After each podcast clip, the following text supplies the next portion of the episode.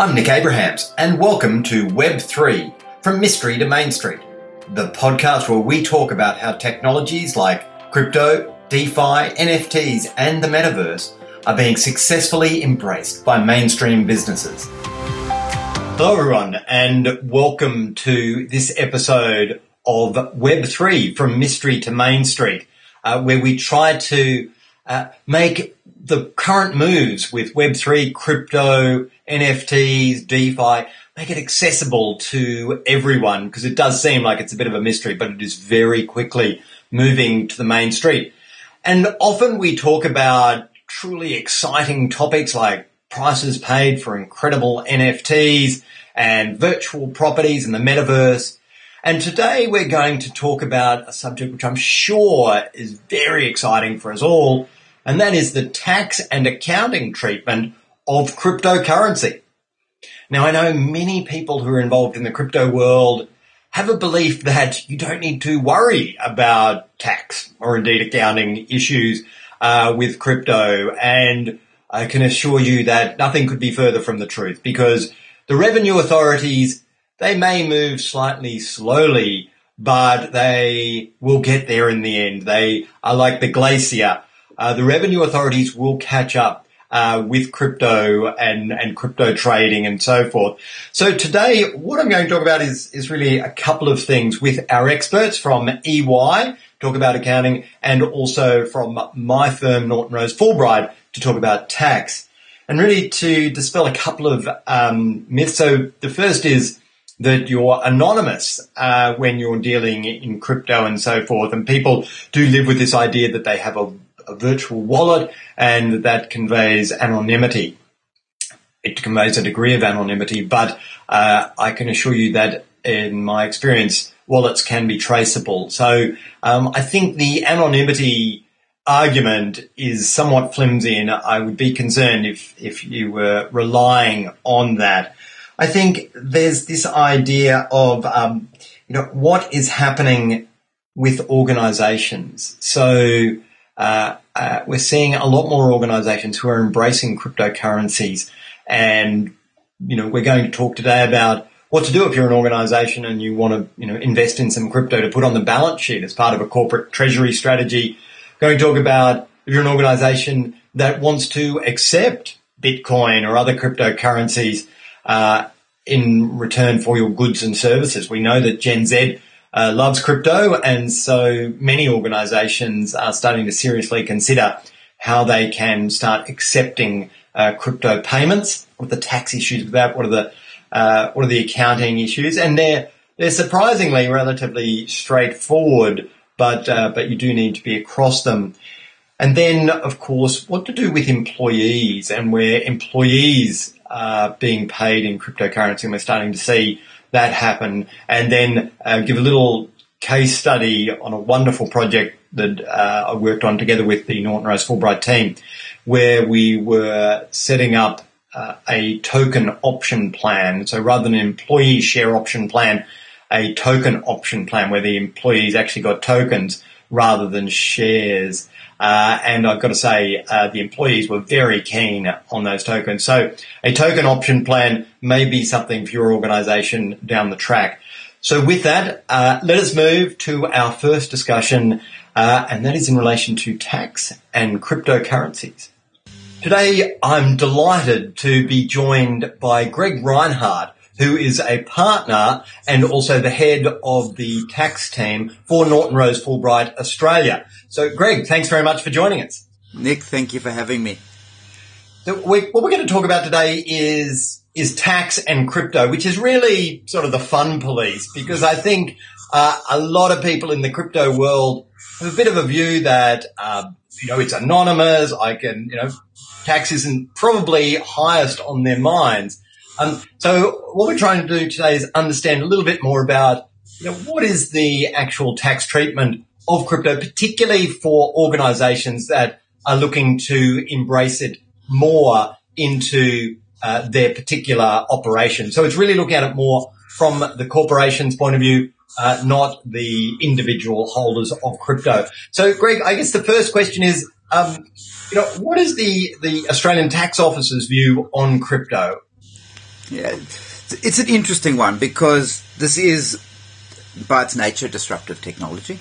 Um, and tax rules, by their nature, tend to always lag a little bit behind. Um, so there's two real aspects to this. There's one is what is the technical treatment, and also in terms of an enforcement perspective, how you know what is the ATO doing here.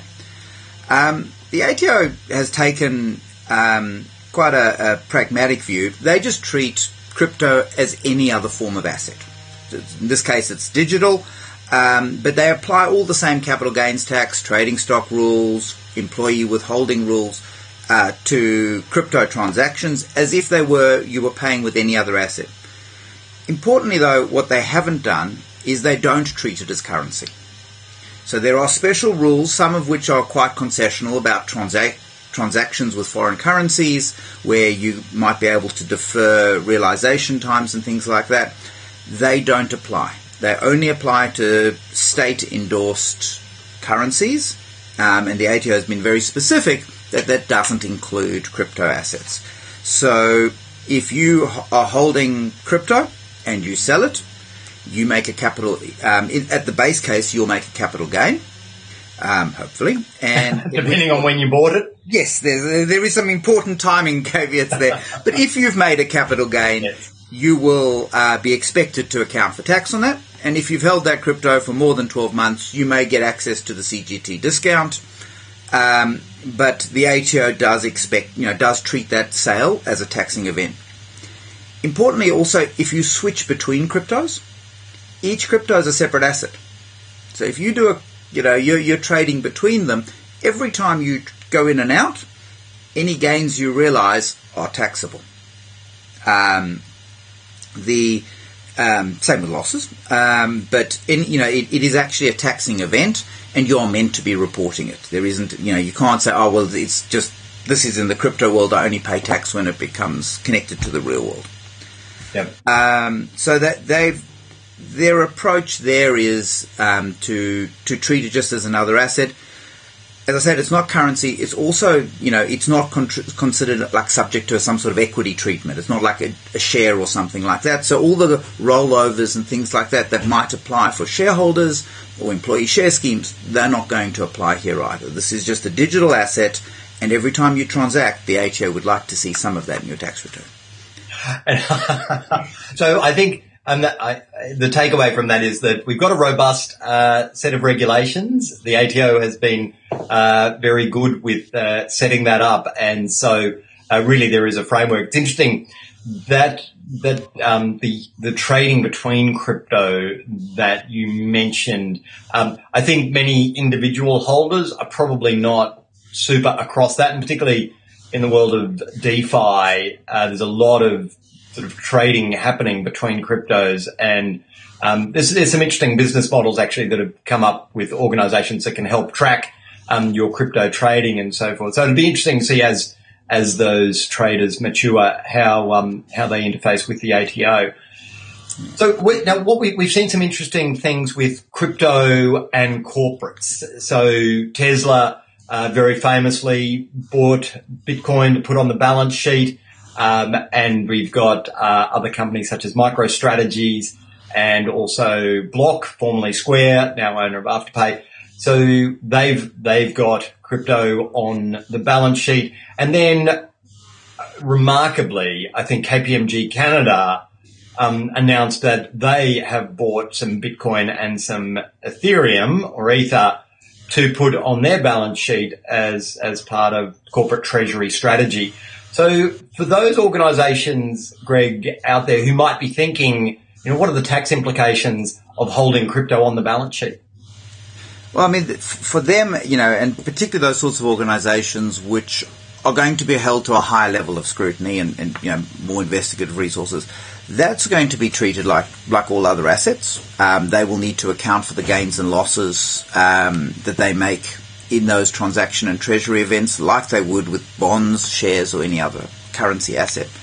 Um, but as I said before, they're not going to get the benefit of any retranslation exemptions and things like that. So when they buy and sell, that gain inherent will need, need to be reported to the tax officers. Um, if they're, you know, for most people who hold crypto as a kind of longer term hold, you might access capital gains. But if you're actually in the business of trading and selling it, you'd probably actually account for it as trading stock, um, which means that whatever you know, there's no CGT discount. You're just paying tax on any gains as as they arise, um, and you'd account for it as trading stock at the end of each year. Oh, fantastic. Okay, that's interesting. I hadn't thought through the trading stock idea, but yeah, that's that um, that makes sense.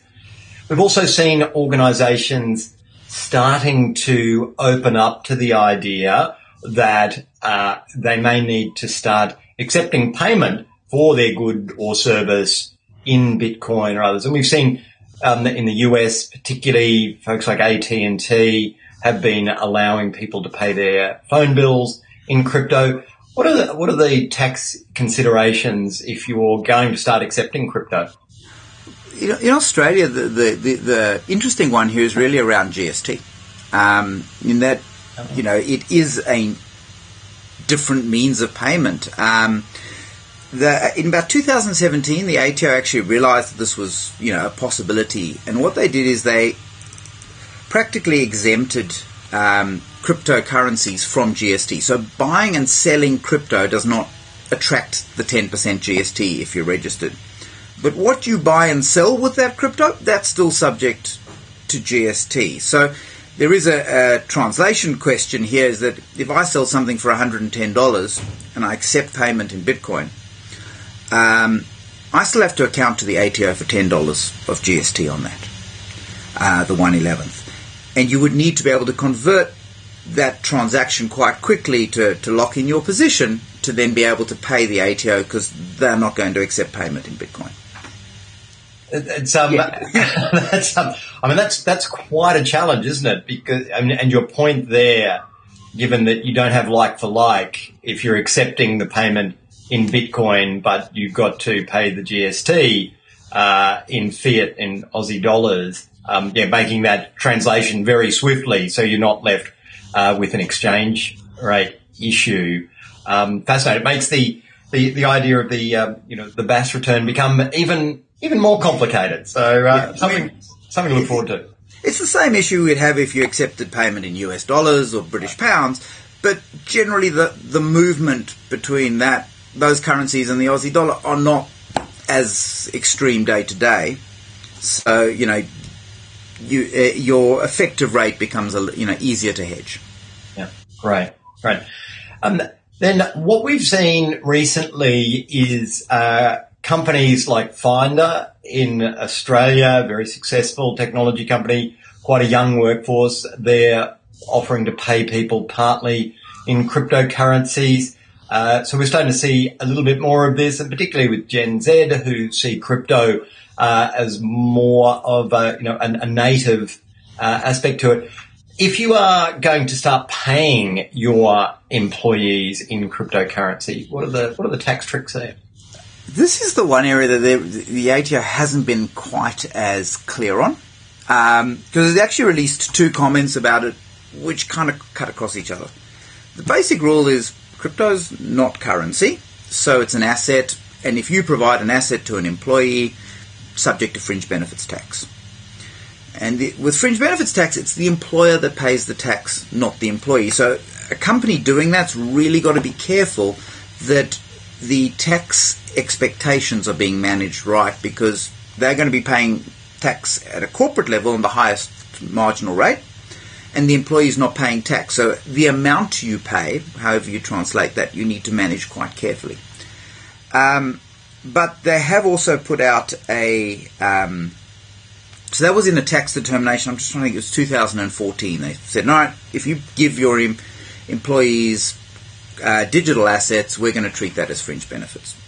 And that makes a lot of sense when it's in addition to your wages. And, and that was really the context back in 2014 that they were looking at it is, you know, you're still getting your normal wages, but perhaps your bonus is in crypto. And that's when the FBT treatment. They've also put out on their website that if you actually pay your employees completely in crypto, we expect PAYG to be withheld and it's just treated like wages. So those two things don't sit quite comfortably. But I think as a, as a sort of rough guide where we're starting, and you know this is still a bit of a brave new world for the tax office. If all your salary is coming out as crypto, there's no Aussie dollar component.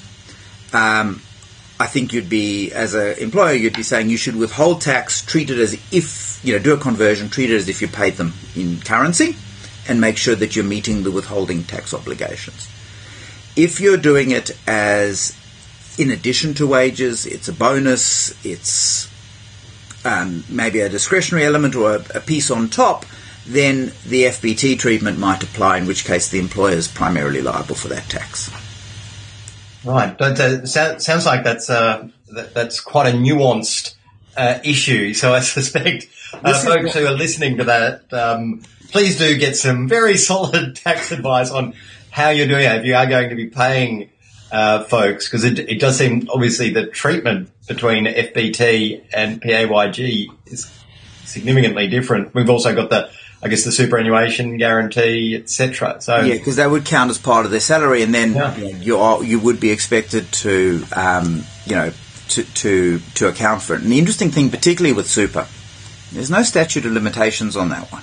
The ATO can come back to an employer 20 years down the track. So getting it right and getting clarity, including engaging with the ATO up front, becomes really important because whilst everyone is happy now and things are going well, you just need one disgruntled employee down the track to look back and go, ah, you didn't properly compensate me, and a claim can be made, and you're really on the back foot as the employer um, because the rules are set up to protect employees um, going forward. So you really do need to get that clarity as to how these things should be treated. Yeah, terrific. Um, now, you and I had um, had a, a, an interesting project just recently uh, where we had a client that had its own token and was offering that token as a token, part of a token option plan. And so we had the very interesting situation where we had a, a standard ESOP, so an equity share option plan, and then a token option plan.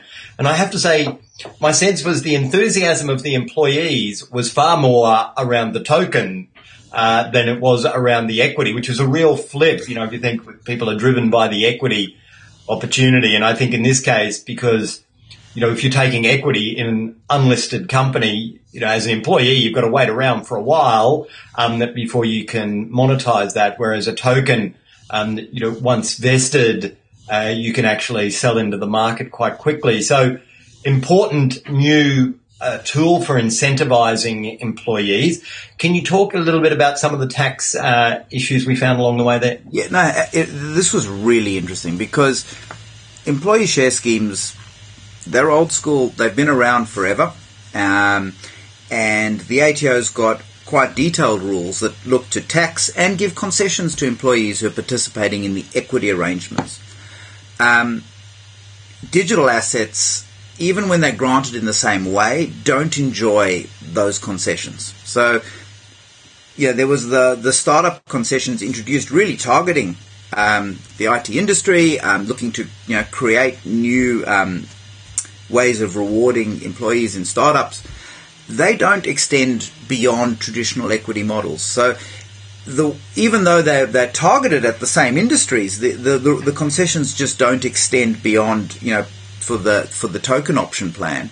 And so you're really back into that whole issue of if we give out tokens and they have value at the time we give them, then you're really dealing with FBT um, challenges and you know potential tax for the employer that needs to be managed. Great. Um, thank you for that. I think um, for those people that are listening, that um, uh, that piece of advice uh, should be worth the the cost of listening because it's it's actually quite a um, quite a difficult analysis. But uh, thanks, Greg, for making that so clear. Just, just finally, so the Australian government has made uh, a, a, pledge that it will regulate crypto this year. Um, and so, I guess what, does that mean? Do you think, from the tax point of view, do we are, are we seeing are we going to see a lot of changes in the tax laws? Um, you know. I think there's definitely going to have to be some changes because this is this is a new world. But actually what these are, you know, in October was it 2021, so last year, um, Senator Bragg's committee, you know, put out a paper that said, oh, we need to amend the CGT rules to deal with these assets. Um, but the actual changes they've they've proposed don't seem to be, you know, it, it's certainly not wholesale reform from the existing rules. Um, they are very concerned, you know, when you're looking at, you know, sort of DeFi protocols and how crypt- crypto assets might interact with our tax system in that sort of distributed space. But they've definitely, um, then they've talked about perhaps having new sort of CGT events so that you only have, you know, that translation taxing point might only be when you move it out of one class into another. But they haven't, you know, someone had suggested that they would move to taxing crypto assets so that they only, you basically only tax at an on ramp and off ramp point. Right. Um, they've said no, we're not doing that. We're we're still taxing, you know, we're still treating these as digital assets. Um, so actually, how this will will move out is still a little bit unclear. I think the bigger challenge for the ATO is really going to be about enforcement. Yeah. Um, and you know, I, th- I think a lot of people underestimate the data gathering power of the ATO. It's certainly not quick, but it's pretty thorough. It gets there in the end. and and, and that, uh, you know the way they've been uh, you know tackling crypto transactions up until now is to really look at where it interacts with um, the rest of the economy. You've got to move money into the system and out of the system. You've got to pay for things. At some point, that will create enough of a record that the ATO can then come and start to ask you difficult questions about how you've afforded or paid for different things. Um, and they're also, you know, the ATO gets a lot of information from the banking sector at the moment. They're also looking at, you know, sort of DSPs within the crypto world to sort of go, if you've got a presence in Australia, we can request information from you. So I think a lot of the anonymity that is currently enjoyed, certainly within perhaps the, the digital environment, it keeps having to interact with the traditional economy, and the ATO is definitely at the moment targeting those interactions. Yeah. Yeah. Um, but it is going to be interesting as to what at what point does it become too difficult for them to, to, to get visibility there, and if they feel that they are not capturing enough tax, you know, I think then we will see a vastly different set of regulations being introduced. Yeah, yeah. No, I I agree entirely. I think there's a there's a world out there that believes that you know if you that that your persona in the virtual world is a wallet only, a sort of virtual wallet, and that that's not traceable. But you know we've seen that that has been. So look, Greg, thank you very much for your time. Uh, a lot of amazing information. There's a you know a, a lot of work has gone into uh, those answers. I know they are not simple. Thank you very much for making it so easy to understand. And uh, th- thanks for joining us, Greg Reinhardt. Absolute pleasure. Thank you. I'm delighted to have with me today Damien Jones, who is a partner at EY and heads up the accounting advisory team there. So, Damien, thanks for joining us. Yeah, pleasure. Thanks, Nick. Thanks for having me. Good to be and, here. Um, a, uh, a, a tricky topic we're going to discuss today, one of which I think uh, you and I both are getting some interesting calls from, from people who perhaps 12 or 18 months ago we probably wouldn't have got calls on um, in relation to crypto. But did you want to start out just also just setting the scene a little bit, just in terms of you know it's a risky area and so forth? Yeah, look, th- thanks, Nick. And look, I don't want to go through a lengthy disclaimer, but but look, what we're going to talk about here isn't you know formal accounting advice. And I think if you take something away from the next twenty minutes, thirty minutes, it's this is a complex area. You know, th- there isn't sort of you know just turnkey guidance out there for this, and so I guess my advice to everyone is, you know, really think it's it's a case by case basis. So so work through, you know, whether you're an issuer or a holder of cryptocurrency, you know, you've got to think through a number of different issues. So, you know, seek advice, whether that's legal advice on white papers or, you know, talk to your auditor or advisor. And so that's my advice to everyone. What we'll go through sort of sets the, the background to the accounting. Yeah, terrific. I couldn't agree more. It's um, it, it is it is complicated, and and indeed, you know, you mentioned the white papers. It's um, some of the white papers we've looked at are uh, are incredibly brief in their um, in the way that they deal with these things. So it's just um, you know, there's all sorts of different issues out there. So uh, so yeah, you are well advised. But I think what we're going to talk about today with Damien is just a little bit about how does the accounting regulatory framework, I guess, flex to the new digital asset environment? So maybe, I mean, the first question, how have the accounting standard setters addressed actually crypto asset accounting? Does it feels like the accounting standards still got some catch up to do? Yeah, yeah look, f- fair comment, Nick. I think, you know, there's a bit of work still to do. And look, I think the, the opening comment is that, that, as I said, there isn't a specific accounting standard for, for crypto, whether that's as a holder or an issuer. And so you do need to work your way through a number of different standards. And so I guess the question is, well, what is there to, to help me? And so the first piece of guidance really was issued by IFRIC back in 2019. And so that was quite limited. That was focused on the accounting as a holder for cryptocurrencies. So sort of a subset of the, the broader sort of digital asset agenda focused on holder, focused on cryptocurrency. And what that did go through is, is really essentially say, look, these things typically aren't financial instruments. There's no contract here. And so what we're talking about is it's an intangible asset, whether that's inventory or an intangible asset, uh, really depends on a case by case basis. And we'll sort of go through some of the things you need to think about to make that judgment. But I think it's important to say, you know, that guidance is out there. It's for things like Bitcoin, Ethereum. I think when you're talking about, you know, ICOs, token issuances, uh, you really need to think through a broader array of accounting standards. Yeah. And so, uh, you, you, know, you were saying we get a lot of questions. Certainly some of the questions I'm getting at the moment are around, you know, if I'm holding Bitcoin or Ethereum, is that a financial instrument? Is it a contract or is it something else? And as I said, generally it's not. But that's not to say you cannot structure a contract to get you to, to something being a financial instrument. And so I think a lot of, you know, particularly in the wealth space, thinking through, is it a financial contract? Can I have a forward over Bitcoin as opposed to physically owning Bitcoin? Do I have a difference there? And I think typically the answer is, well, it could well be. Having a forward over Bitcoin feels like there's a contract there, whereas physically owning one Bitcoin, there is no enforceability, as you said there. If I have, hold one Bitcoin, I don't have a legal obligation or entitlement to a miner or an exchange or to anyone else. If I want to realize the value of that, I need to go find a, a, a buyer.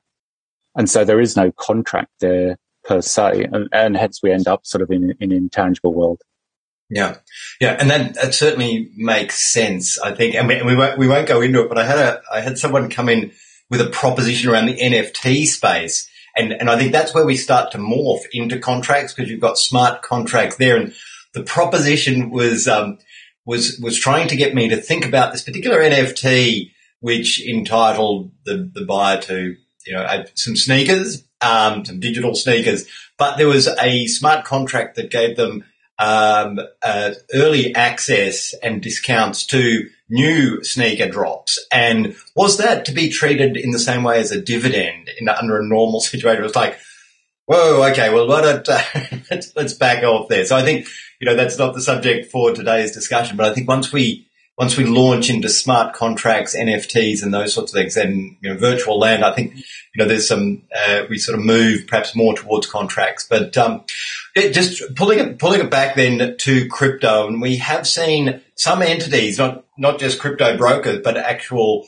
corporate entities, uh, publicly declaring that they're holding Bitcoin uh, and other crypto on their balance sheet. For example, Tesla, which is a US GAAP filer.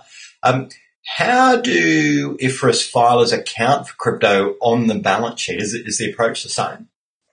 Yeah, look, uh, uh and I will say there is there's always going to be a difference between IFRS and, and US GAAP here. So I will focus my comments on on on IFRS. Uh, but look, a lot of those public cases are are in the US, and so you know there's been a, a recent you know, the disclosure made by MicroStrategies when they had to take an impairment, and we'll come on to why they're taking an impairment as an intangible asset.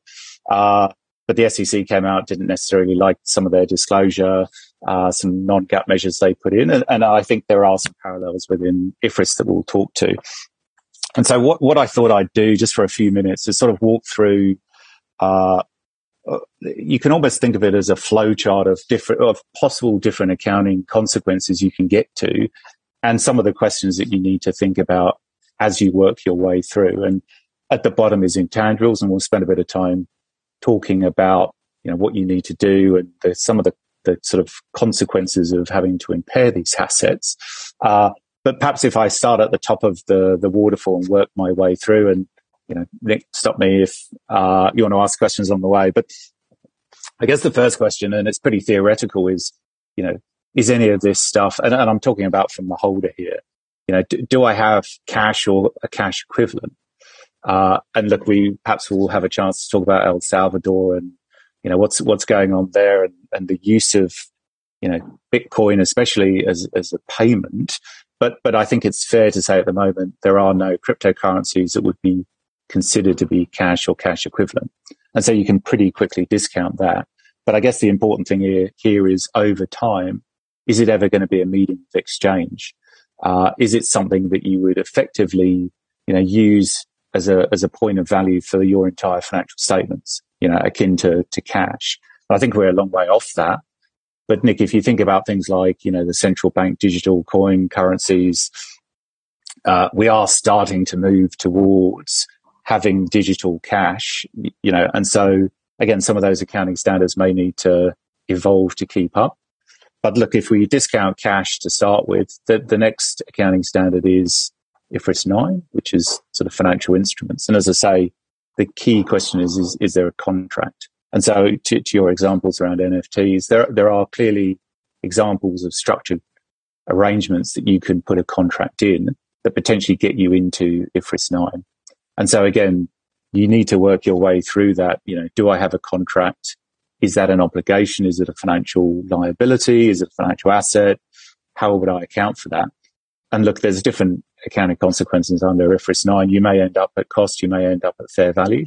And so again, there's a, there's a fair amount of work if you are in IFRS 9 to work your way through. But, but as a rule, cryptocurrencies, generally speaking, wouldn't be considered to be financial instruments.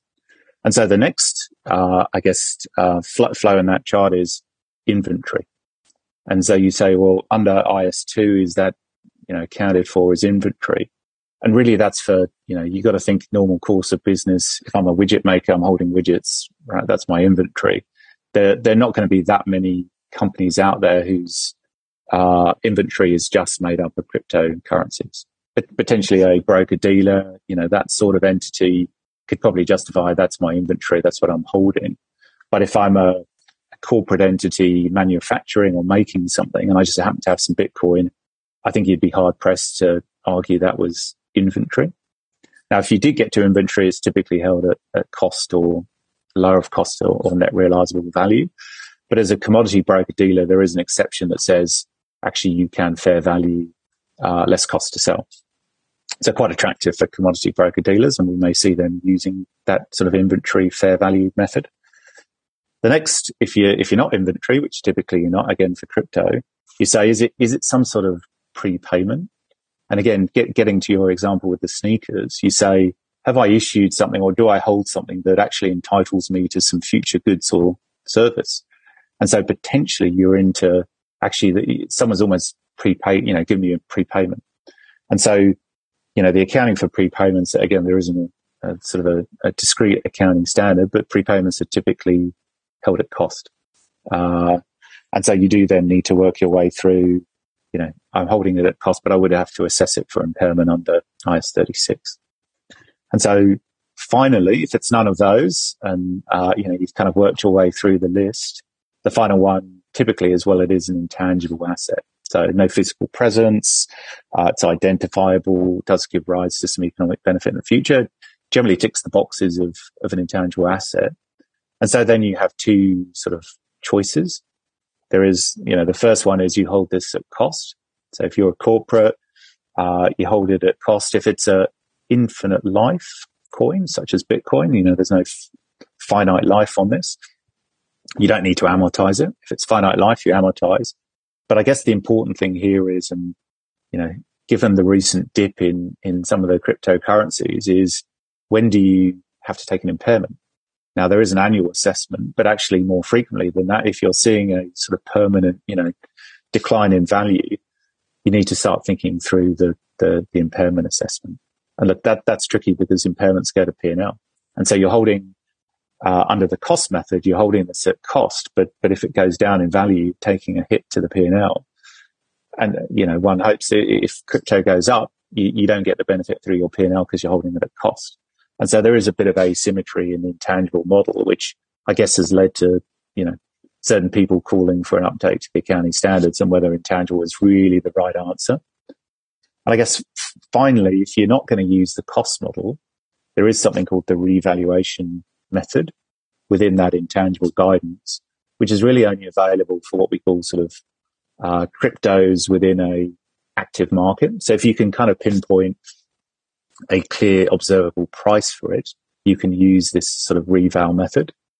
But if you've got a token that's, you know, uh, hard to price, you're using, you know, a pricing methodology, you know, uh, then you, you can't avail yourself of this revaluation method. But again, as much as it gives you a bit more symmetry in that you initially hold it at or measure it at cost, less, you know, transaction costs, that's sort of gas fees, uh, you then get to revalue this. But unfortunately, gains don't go to P&L. They go to something called a revaluation reserve. It sits in equity. But again, if it goes down in value, you take it to your P&L. And so there's, you say, well, that, you know, when do I ever get a P&L gain? When I sell it? And actually the answer is no, even if you sell it at a gain, that reval reserve in equity goes straight to retained earnings, not to your current year P&L. So you will never get a P&L gain through your P&L. And so again, you know, there's a, I guess a, a question there of, you know, p- people saying, well, is that really the right answer for this stuff? And, and, you know, reading between the lines with MicroStrategy's, uh, again, under US GAAP, but, but a similar accounting treatment for intangible, they were pointing out quite deliberately that that was an unrealized loss that they were taking on impairment. And I think the SEC is saying, well, that's a non-GAAP measure. You can't call out two, you know, you can call it out, but you need to have appropriate caveats around non-GAAP disclosure if you're going to strip that out, you know, and say, well, that's unrealized. That's not actually impacting my P&L. Uh, fantastic. I mean, I, I was I was worried um, uh, how how you were going to deal with that issue because it's it's all very complex, but you made that very simple to understand and methodical. I guess, you know, the, the, the, the thing to take out of it, though, seems to be that, um, and, and, and, you know, I may be overly simplifying this, but, but if you are going to hold crypto on the balance sheet, then you do risk it being treated quite differently to say a traditional cash reserve or something like that. And, and in a way that, that could have, you know, an, an adverse impact on, on at least your, you know, the, the accounts that you're preparing for market and so forth. Is that, would that be a sort of Look, look, I think that's fair, Nick. I mean, the, the, the, question here is there's a lot of volatility still in this asset class. And so yeah. when, when does a short term, you know, decline in, in Bitcoin price become uh, something more permanent that you then need to start thinking through an impairment assessment? And yeah. auditors, regulators, are very hot on impairment assessments and when you do them and making sure you get that right. And so I, you know, this is not a trivial issue. This is something you need to get right. And so I think there will be a lot of focus on that. And so that just introduces volatility into your P&L. Yeah. Yeah.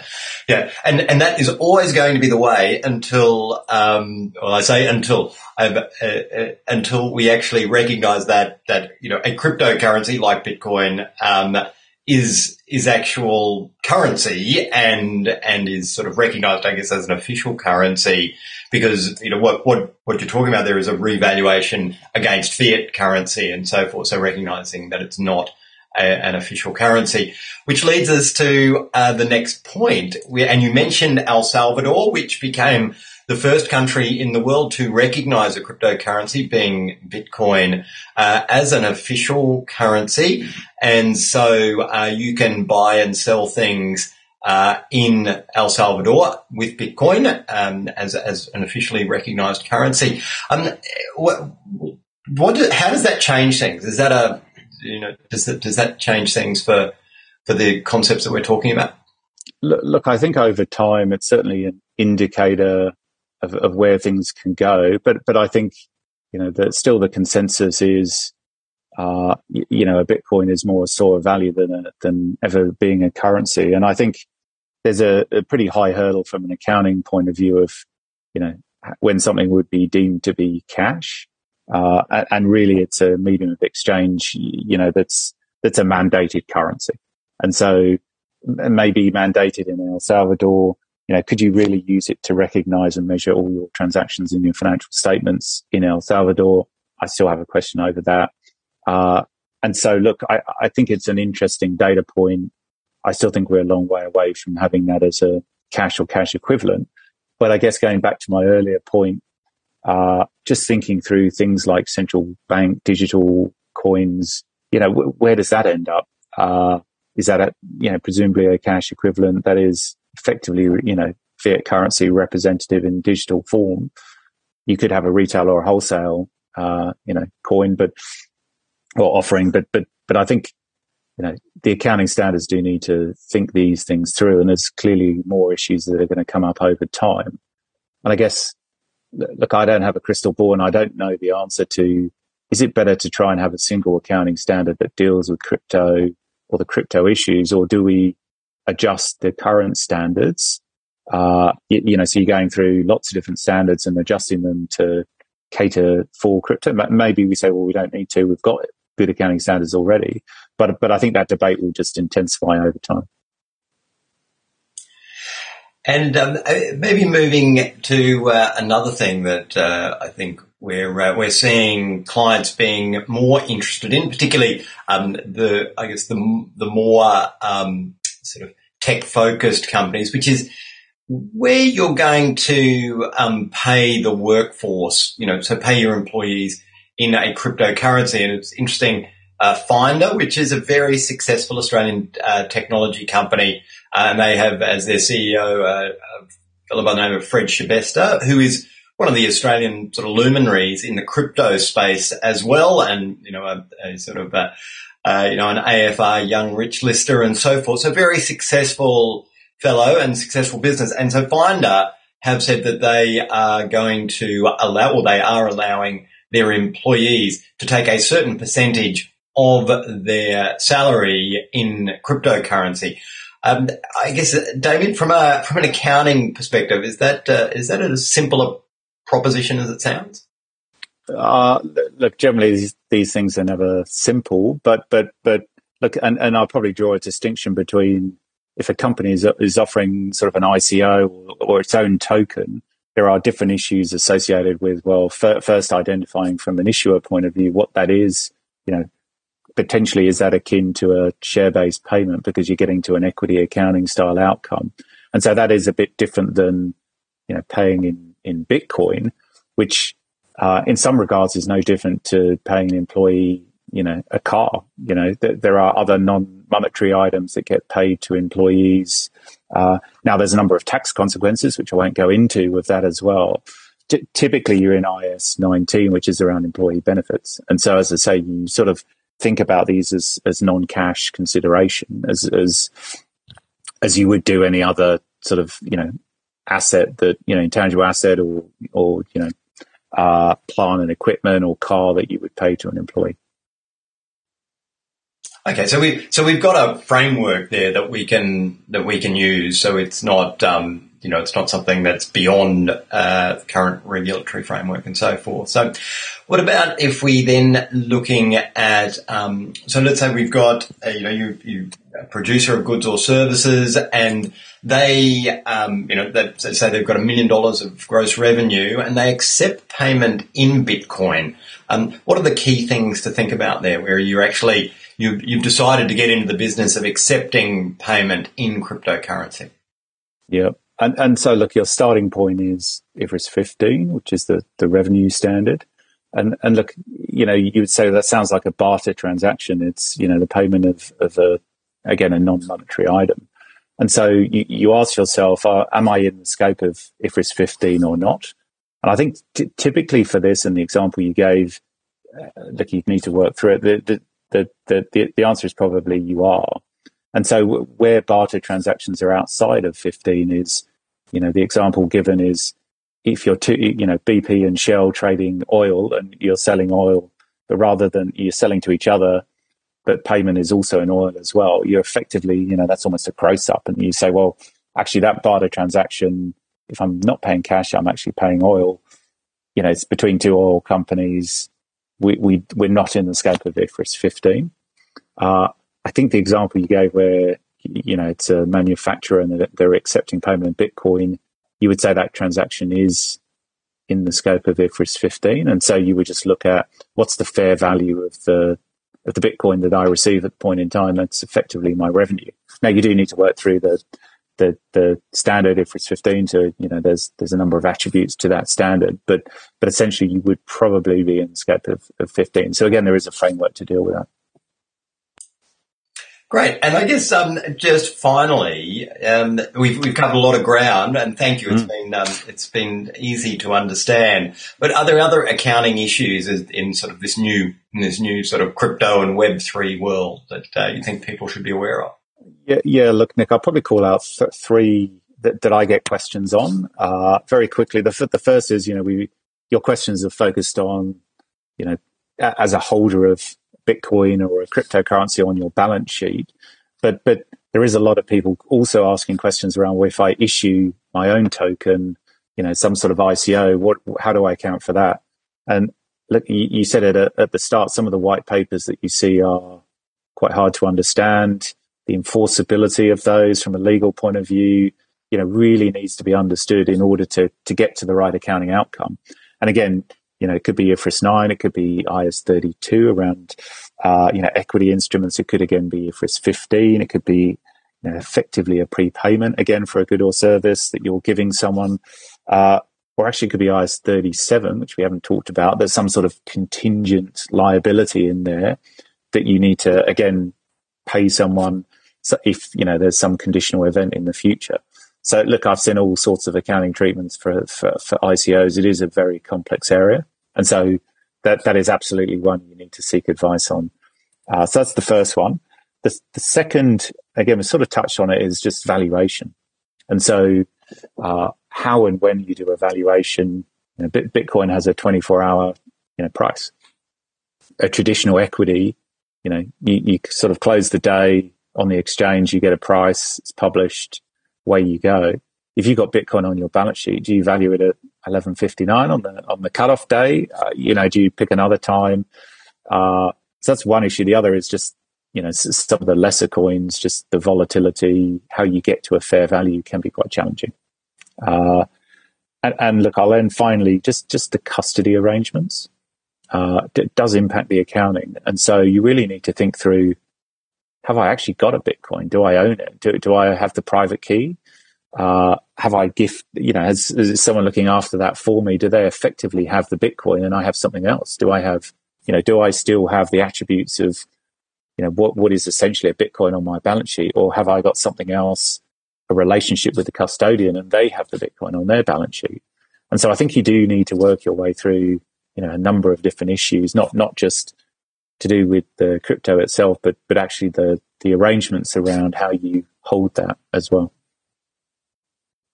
Yeah, fantastic. It's um, I mean, certainly an extraordinary new world. It's um, you know, as we sort of have to uh, rethink a whole lot of things that we've sort of understood, I guess, up till now, and things. You know, you mentioned tokens and how to deal with those, and it's fascinating because I'm work, you know, working with clients who see tokens as really equity. You know, it's sort of a quasi equity type arrangement. So they're giving, you know, token option plans similar to employee share option plans and so forth. So be interesting to see how that token economy rolls out. If you, you know, so you actually got two, two great, um, capital raising methods being, you know, shares and equity, but also with tokens. So we'll see that. And then, um, the, the, the DAOs, the distributed autonomous organisations, which you know the Australian government's legitimately looking at as potentially legalising, which is um, you know that is truly mind bending uh, stuff. So so lots to uh, uh, lots to think about, and um, thank you very much, uh, Damien, for joining us. And can I say